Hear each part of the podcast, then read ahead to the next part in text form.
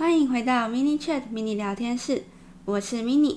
我们往往忙碌于工作和生活之中，很少有时间可以停下来与他人深入的交流。但是在这里，我们可以一起放慢脚步，享受轻松的时光，聊聊一些有趣的故事和有价值的见解。无论是正在上下班途中，还是在家里忙碌，甚至是工作空档的你，让我们一起轻松的聊聊天吧。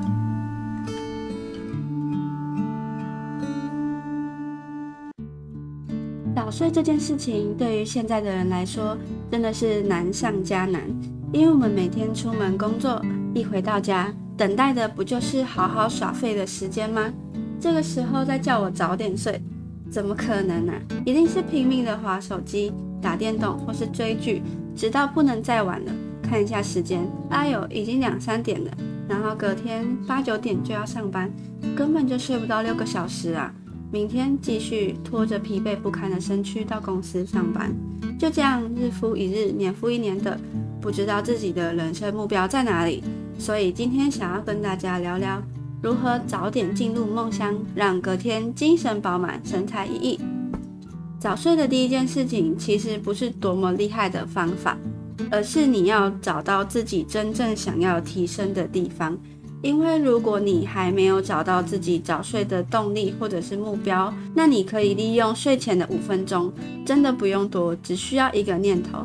因为只有真正的找到动力跟目标，你才有办法坚持下去。接下来会分为三个部分，跟大家分享早睡的方法。第一个，在环境方面，睡前三十分钟，我们可以逐渐调整灯光的亮度，选择用柔和的黄光，让你的大脑逐渐感受到日落的过程，进而帮助你放松身心灵，入眠可以更快速。此外，避免使用明亮的灯光。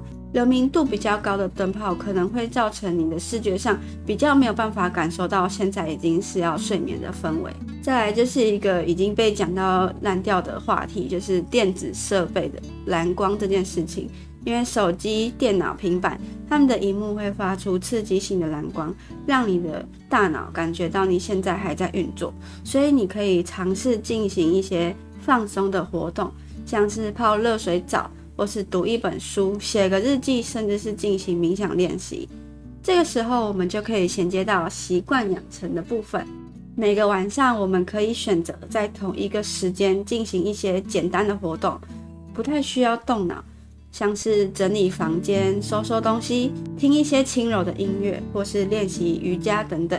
这样做可以帮助你的身体和大脑形成一些规律性的节奏。那这些规律性的节奏可以让你每天在同样的时段，自然而然的去做这些运动或者是活动。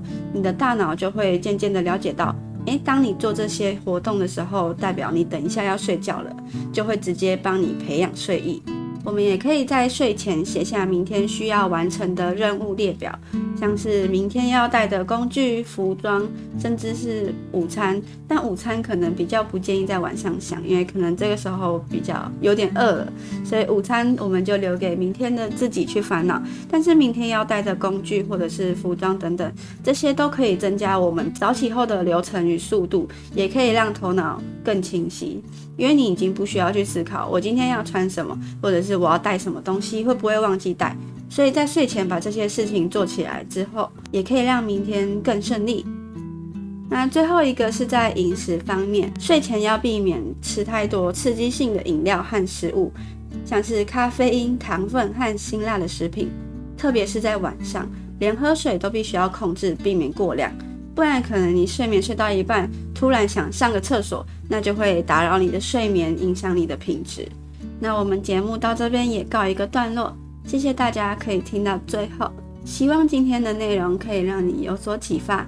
如果你也想要找到一起努力向前的伙伴，那么欢迎你追踪我的节目，每个月的十五号都会更新节目的内容。当然也可以来信聊聊你遇到的困扰，希望我们都可以成为更好的自己。资讯栏里也有节目的 IG、FB 和信箱连接，欢迎留下你的想法和建议，也不要忘记你的五星评价和订阅频道，有助于持续提供更有价值的节目内容给你。这里是 Mini Chat Mini 聊天室，我们下次见，拜喽。